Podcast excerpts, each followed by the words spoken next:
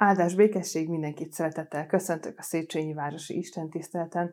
Mai alkalmunkon, egy családi alkalmon lehetünk együtt, egy családi istentiszteleten, ahogyan ezt minden hónapban megszoktuk már, így részesülhetünk majd gyermekpercekben is, és az ige hirdetésben is próbálunk egy kicsit szemléletesebbek, képiebbek lenni. Így készüljünk a mai alkalomra, és hallgassuk meg, hogy hogyan köszönt bennünket az ige szava. Kegyelem nékünk és békesség Istentől, a mi atyánktól, és az Úr Jézus Krisztustól. Amen. Kezdésképpen énekeljünk egy dicséretet közösen, amelynek a szövegét a kivetítőn láthatják majd. Jöjj, királyom, Jézusom, szívem íme megnyitom. Jöjj, királyom, Jézusom, szívem íme megnyitom, a gonosztól óvd te meg ne roncson engemet. Véreddel, mely elkifolyt, most le rólam, ami folyt. Élet útját megmutasd, én meg nem találom azt. Gyógyítsd meg sok nyavaját, enyhítsd szívem bánatát. Kétség, gond, hagy ötlenek, biztasd ne hitemet. Van hatalmad, rátudom, mivel édes Jézusom, hit, remény és szeretet, töltse be a szívedet. A keresztet te adod, adj hozzá alázatot, hordjam olyan csendesen, mint egykor te mesterem. S majd, ha véget ér a harc, s megpihentetni akarsz, megragadom jobbodat, s mennyországot befogadsz.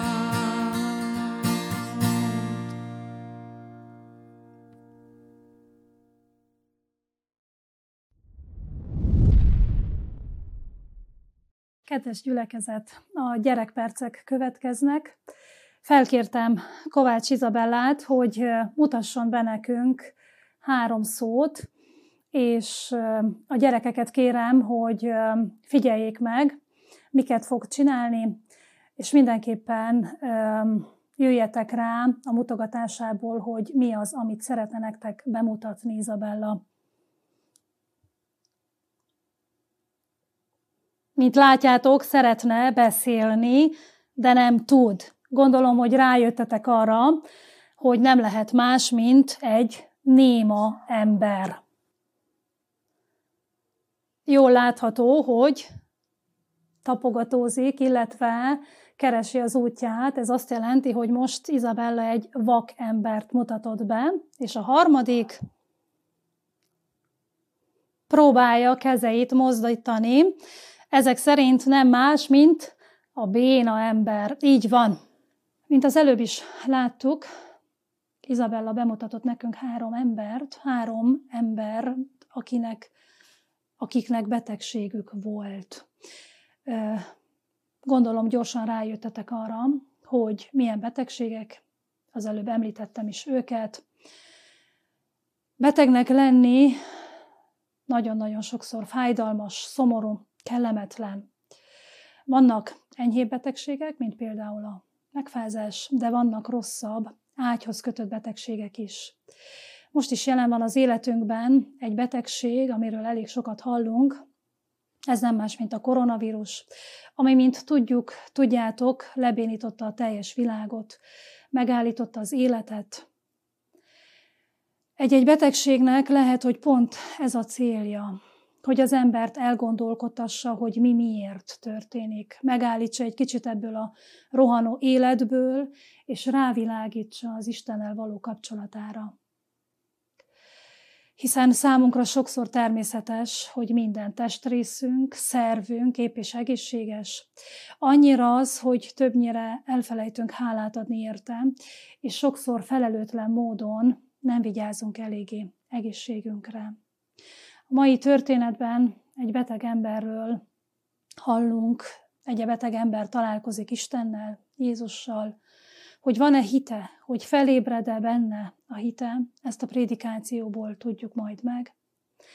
Egy viszont biztos, tudnunk kell, hogy sokan szeretnek titeket, minket, és gondoskodnak rólatok, családtagok, tanítók, barátok, de a leginkább Isten, ő mindig veled van, mindig velünk van, és soha nem hagy magunkra. Imádkozzunk! Drága Urunk, köszönjük neked a lehetőségét, hogy hallhatjuk a te igédet, hogy te szólsz hozzánk. Köszönjük azt a vezetést, amit akár nap mint nap kaphatunk ebből. És köszönjük azt, hogy a te igéd nem csak vezet, nem csak mécses a lábunk előtt, hanem olyan sokszor tükör is, amely szembesít bennünket a gyengeségünkkel, mindazzal, amit még elét kell vinnünk, a megtörtségünkkel, a mi bűneinkkel. Hálát adunk azért, hogy te tanítasz bennünket, hogy melyik úton kell járnunk. Hálát adunk azért, hogy te mindezt azért teszed, hogy te a te szeretetedbe és teljességedbe fogadhass bennünket.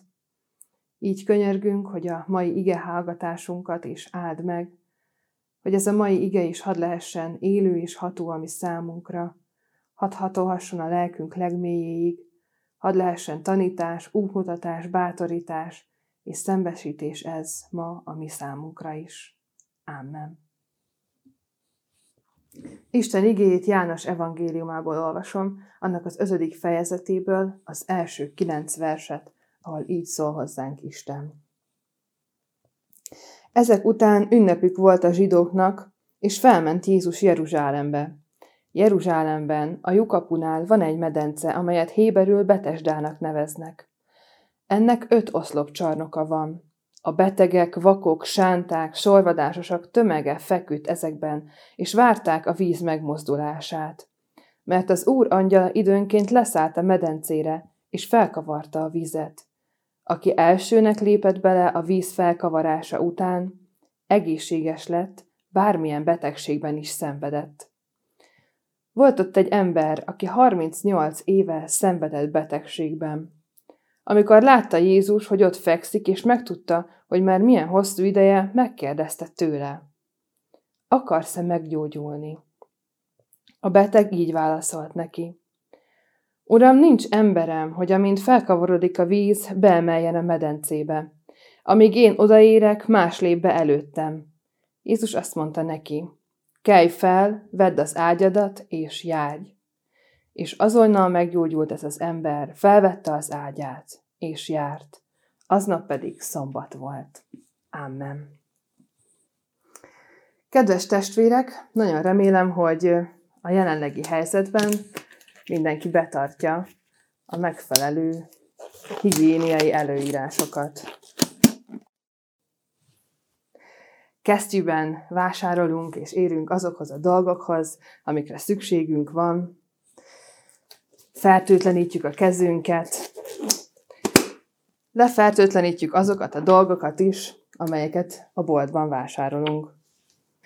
Ma nagyon sokat halljuk azt, hogy mennyire fontos a személyes higiénia, és hogy előre kell lépnünk ebben. Nagyon sok videót látunk arról, hogy hogyan is kell kezet mosni igazából, hogy nem elég csak úgy meglötyögtetni a kezünket a víz alatt, hanem komolyan át kell mosnunk azt minden részén, hogy hathasson a szappan, és így lemoshassa a bacillusokat a kezünkről.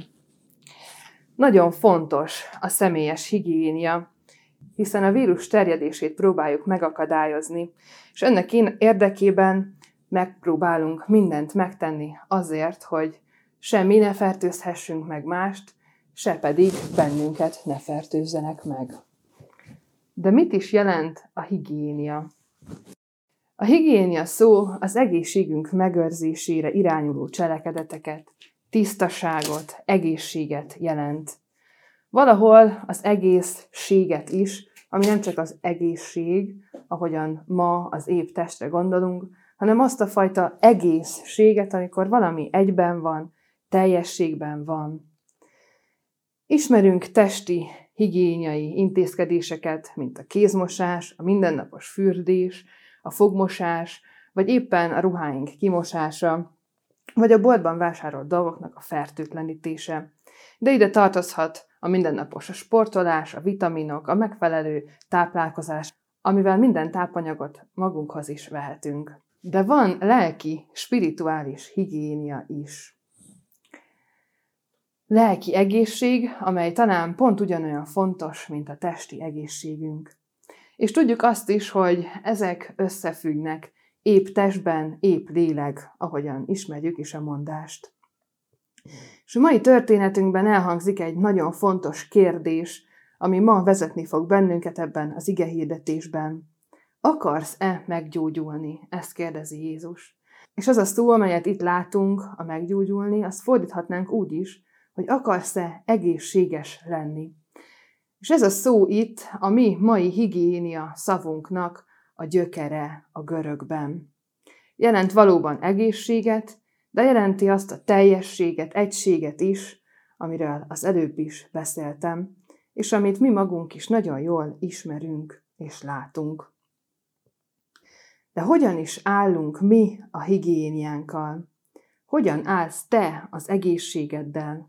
És hogyan állsz a lelki higiéniáddal és egészségeddel? Az egyik kedvenc orvosos sorozatomban mondják azt ezek a nagyon szkeptikus orvosok, ha az utcáról szúrópróbaszerűen behívnánk egy embert, és megfelelően nagyon alaposan kivizsgálnánk, akkor biztos, hogy találnánk valami olyan orvosi anomáliát, amit meggyógyíthatnánk. És ők a fizikai oldalról közelítik meg azt, hogy mit is jelent egészségesnek lenni, és mi is a betegség. De a lélekhez értők hasonlóan vélekednek erről. Arról, hogy az emberi lélek milyen sebeket hordoz, akár már az anyamében eltöltött időben kapottakat, akár olyat, amit generációkon át hordoznak családok, gyermekkori sérelmeket, bántalmazást, vagy gyász által. Az ezzel való megküzdési stratégiáknak pedig szinte végtelen tárháza áll előttünk, hogyha magunkra vagy a környezetünkre tekintünk. Ahány ember, annyi féleképpen állunk hozzá ahhoz, hogy éppen egészségesnek vagy betegnek érezzük, vagy látjuk magunkat. Van, aki azt vallja, hogy tudatlanul élni jobb, és hogy biztosan nincsen semmi bajom. Ezért akár nem is szeret orvoshoz járni, vagy olyan lelki sebekkel foglalkozni, vagy azokról beszélni, amelyek arra utalhatnak, hogy valamilyen anomália, vagy valamilyen sérülés lehet az ő testében, vagy lelkében. Aztán sokan vannak, akik a tagadást választják, és egy egyszerű nemmel elintézik akár Jézusnak a kérdését is, abban a tekintetben, hogy ők egészségesek-e vagy betegek-e, és szükségük van egy gyógyulásra. Aztán ma nagyon divatos a megelőzés és az erre fektetett hangsúly. A fiatalitás, egészséges életmódok, minél tovább szépek, egészségesek és üdék maradjunk. És persze mindez látszódjon is rajtunk, és mindenki tudja azt, hogy mi ilyenek vagyunk. Egészek, egészségesek, teljesek. Vannak azonban olyanok is, akik azt érzik és azt tapasztalják, hogy néha jó egy kicsit betegnek lenni, addig se kell iskolába menni, vagy addig is csak velünk foglalkoznak, ránk irányul a figyelem. Aztán ott vannak a hipohonderek, akik bármilyen betegségről olvasnak, egyből magukra tudják azt alkalmazni, és minden héten megfordulnak az orvosnál, hogy valamilyen az interneten olvasott betegséggel diagnosztizálja őket. És persze ott vannak azok, akik elfogadják, hogy betegek, elfogadják, hogy a lelkükön sebek vannak, elfogadják azt, hogy vannak olyan betegségek, amikkel együtt kell élniük, akár egy ételintoleranciával, allergiával, vagy bármilyen más jellegűvel. És ha ezekbe őszintén belegondolunk, akkor szembesülünk azzal, amit a Biblia is megfogalmaz erről. Azt mondja erről a világról, hogy ez a világ megtört, hogy a romlásba tart, a pusztulás felé, a szétesés felé, hogy nincsen egységben önmagával, az emberek nincsenek egységben egymással, és talán ami a legfontosabb, hogy az egész világ nincsen egységben Istennel. És ez mind testileg, mind lelkileg, mind spirituálisan hat az ember egészségére. A világ, amelyben élünk, Istentől távol van, alapvetően megtört, a bűn betegsége alatt van, és ezt érezzük is a szenvedéseinkben. És az ehhez való hozzáállásunk pont olyan, mint ahogyan a betegségekhez is hozzáállunk. Ezért van előttünk az a kérdés ma, amit Jézus is feltesz ebben a történetben. Akarsz-e meggyógyulni? Mert nagyon fontos, hogy szembesüljünk ezekkel a megtörtségekkel, ezekkel a betegségekkel, és hogy megértsük azt, hogy ez a kérdés nekünk is szól, épp úgy fizikailag, mint lelkileg, vagy spirituálisan. Az a történet, ami ma előttünk áll, ahogy mondtam is már, tartalmazza ezt a higiénia szót, az egészséget, az egészséget, amikor nem vagyunk megtörtek.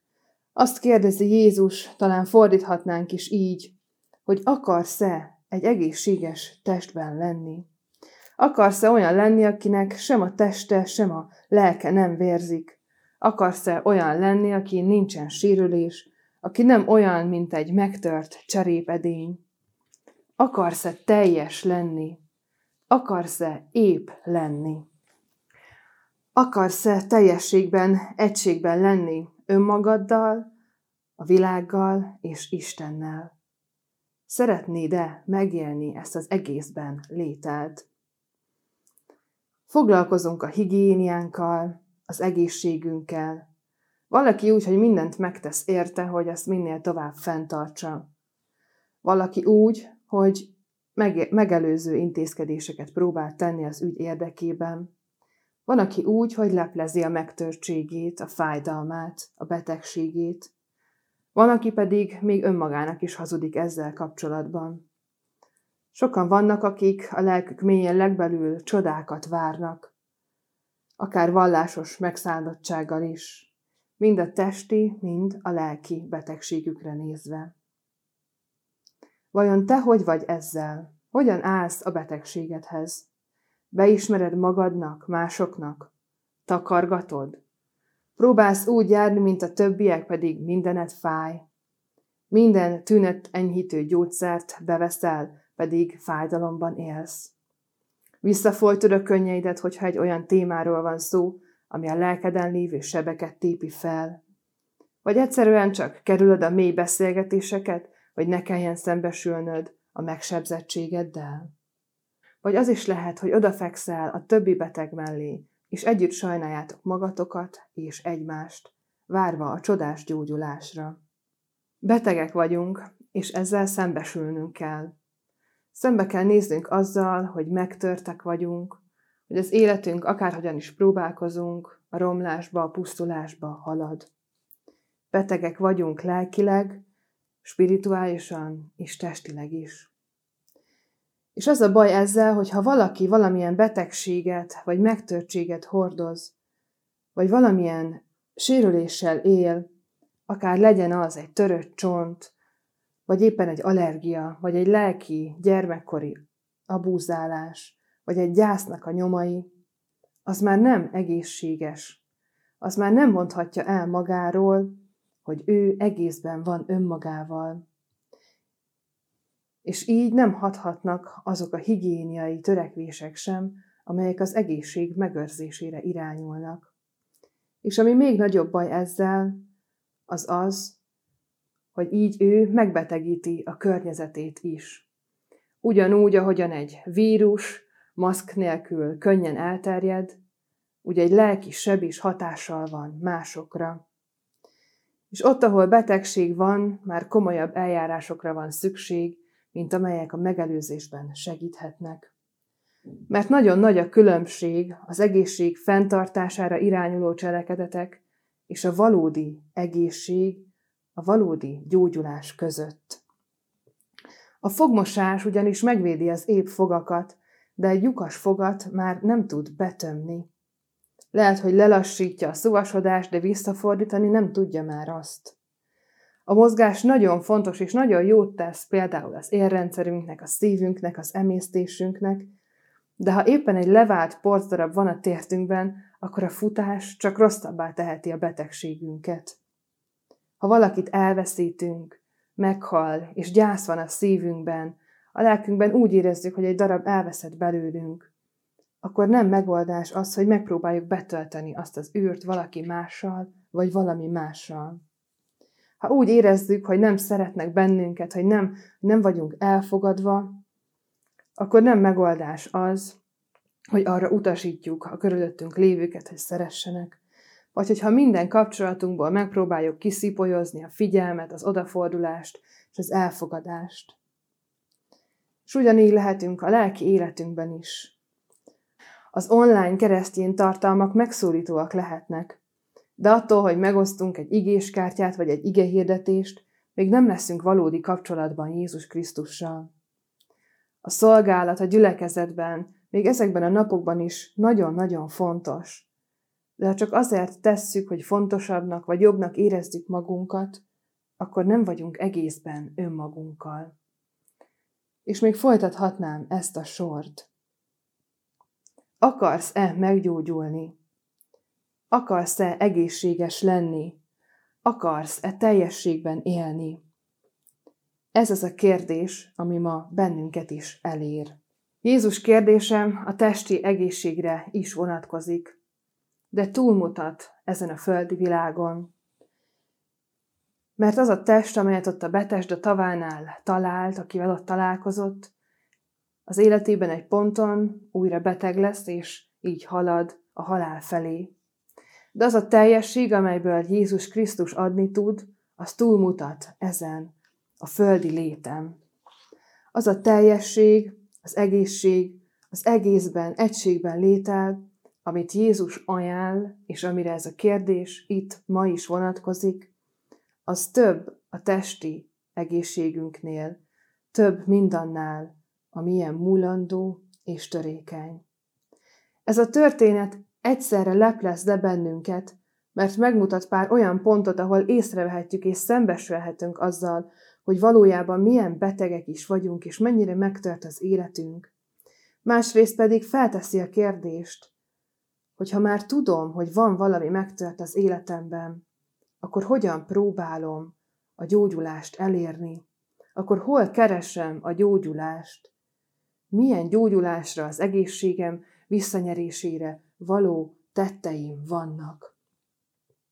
És itt a történetben két kép jön elénk ezzel kapcsolatban. Az egyik a Betesda tava, és ez a szó azt jelenti, a könyörület háza.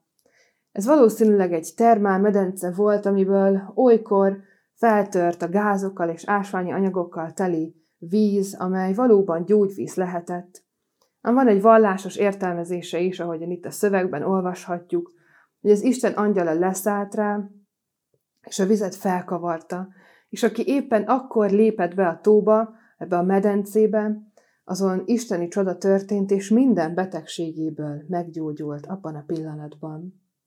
És ide jön a gyógyulásért ez a 38 éve beteg ember.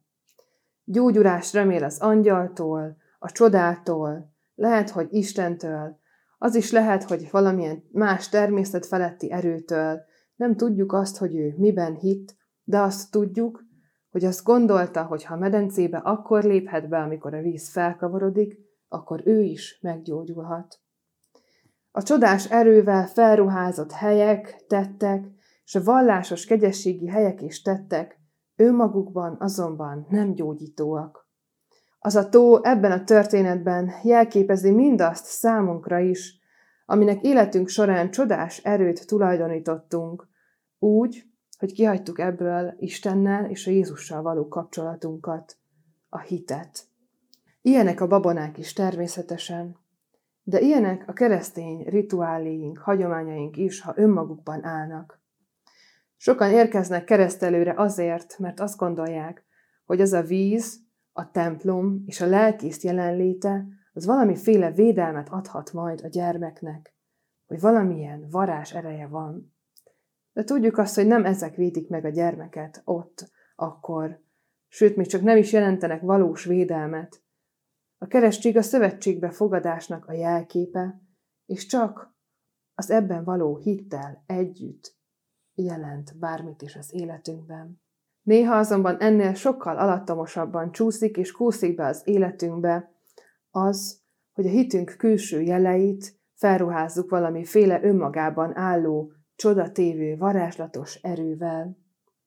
Gondoljunk csak az imádságainkra, amikor csak mint egy automatába dobáljuk be a kéréseket, hogy mire is lenne szükségünk Istentől, ahhoz, hogy jobb legyen az életünk, hogy jobban, egészségesebben érezzük magunkat.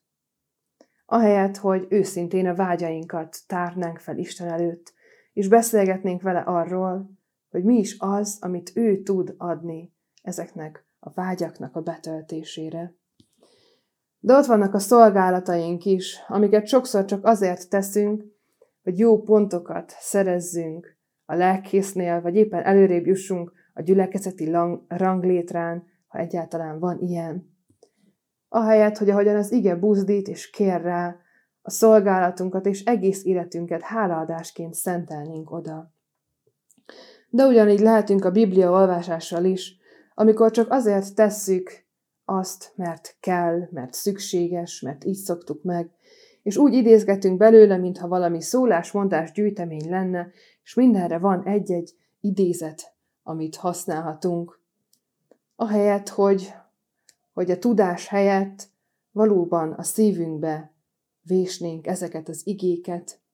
Vagy a gyülekezetbe járással, amikor úgy gondoljuk, hogy letudtuk a heti kegyességi alkalmat azzal, hogy elmentünk, ahelyett, hogy valóságosan találkoznánk Istennel, hogy ő tényleg meg tudjon érinteni bennünket.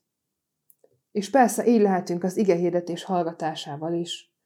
Meghallgatjuk, ki van pipálva, még meg is osztjuk, hogy mindenki lássa, hogy mi biztosan tudjuk, de 5 perc múlva már el is felejtettük. Mindezek olyanok, mint ez a tó ebben a történetben. Isten valóban tud általuk cselekedni. Isten valóban tud egy angyallal gyógyítani. Az ige olvasás valóban hathat az életünkre. A szolgálat fontos eleme, ami hívő odaszánásunknak. De amíg ezek csak önmagukban állnak, és önmagukban van értelmük, addig olyanokká válnak, mint a hit nélküli keresztség.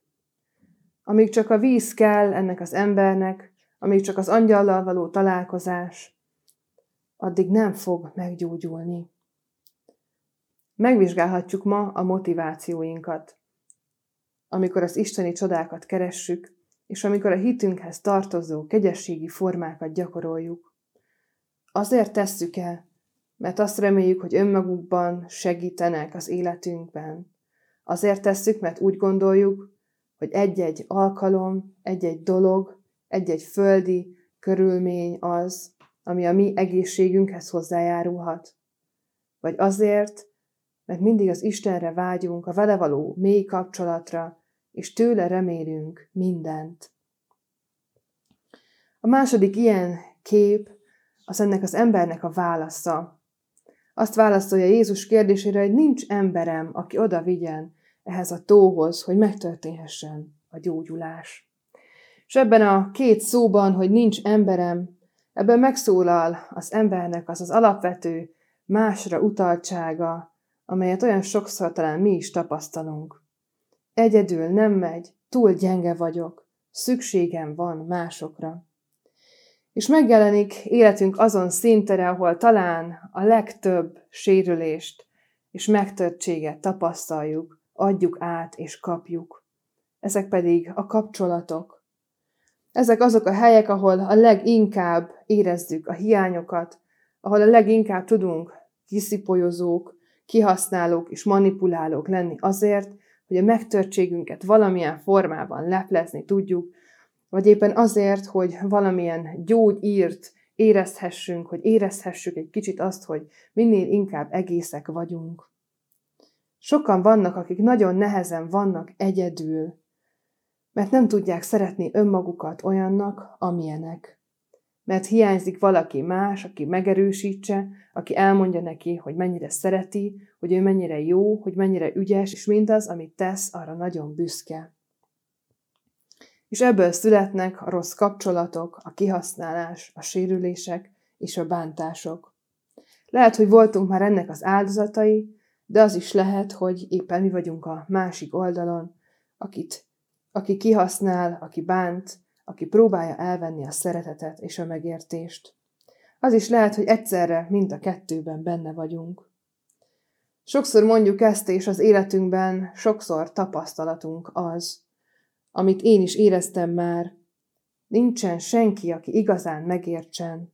Nincsen senki, aki igazán elfogadjon, vagy aki igazán úgy ki tudja fejezni a szeretetét irántam, hogy én valóban érezzem, hogy ő szeret.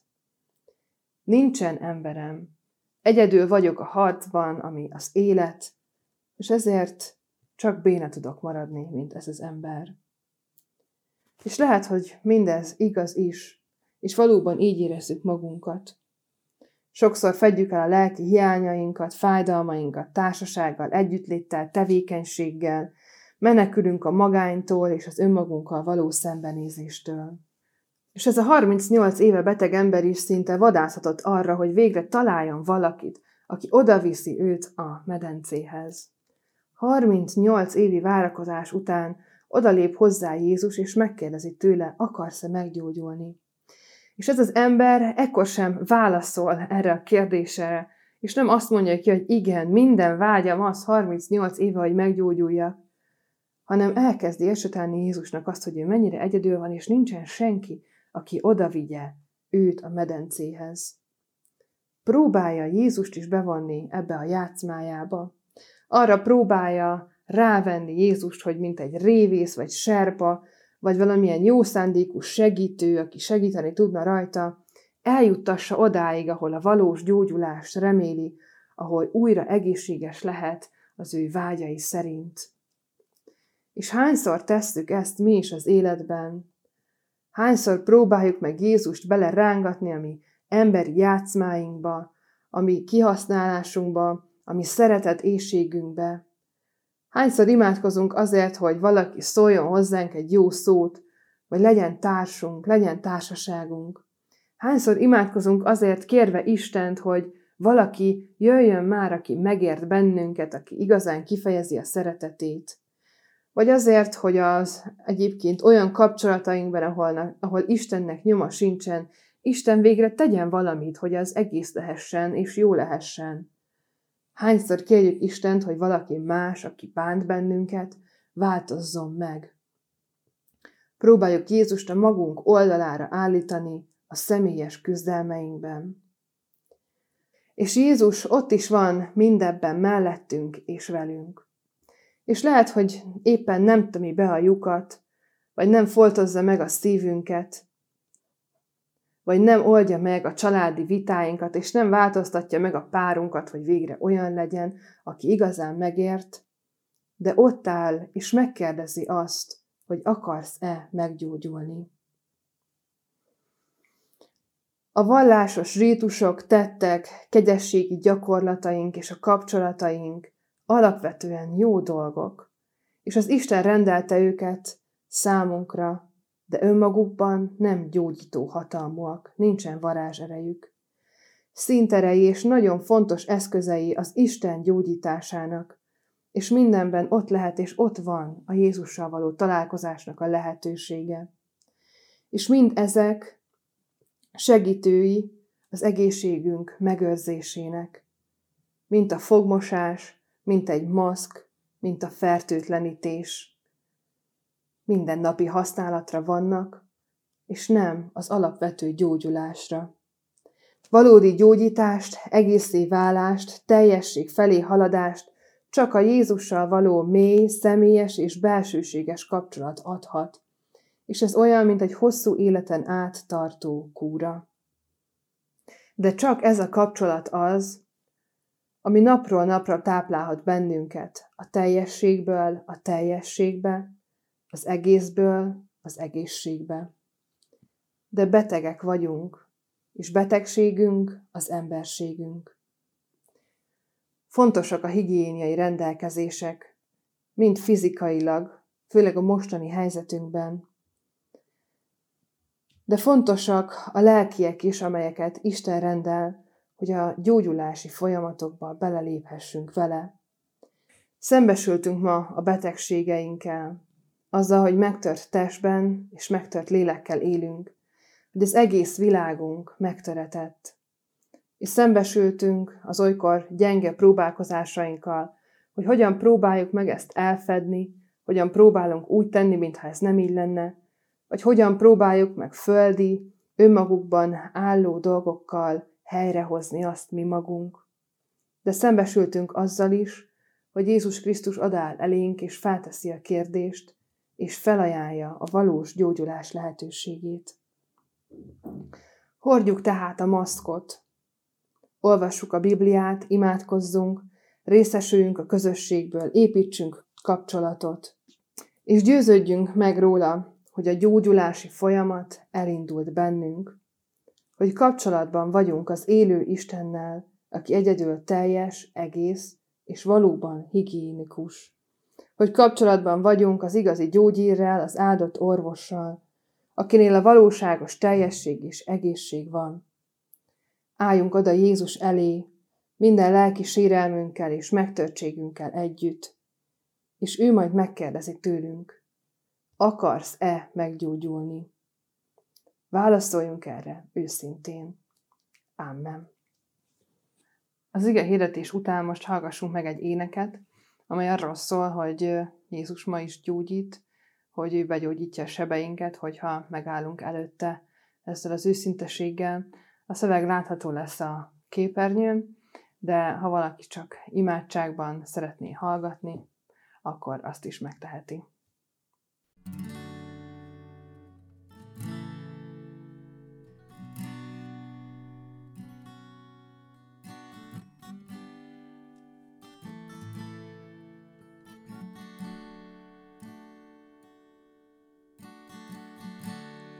Begyógyított sebeink, elveszed a fájdalmaink,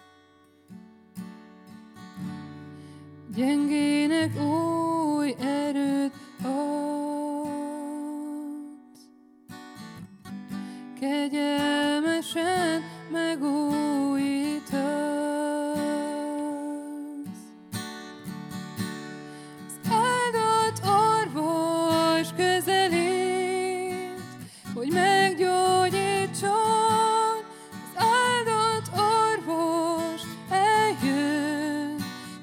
Készen álljon, az áldott orvos közelét, hogy meggyógyítson, az áldott orvos eljön, szíved készen álljon.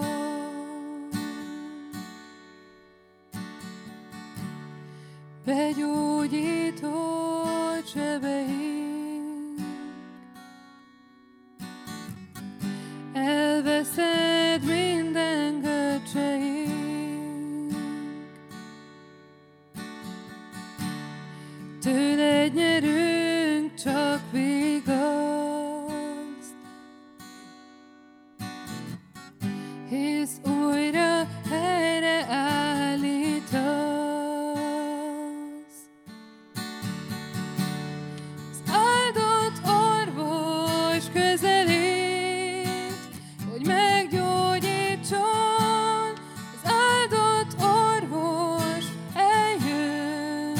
szíved készen álljon, az áldott orvos közelét, hogy meggyógyítson, az áldott orvos itt van, szíved készen álljon.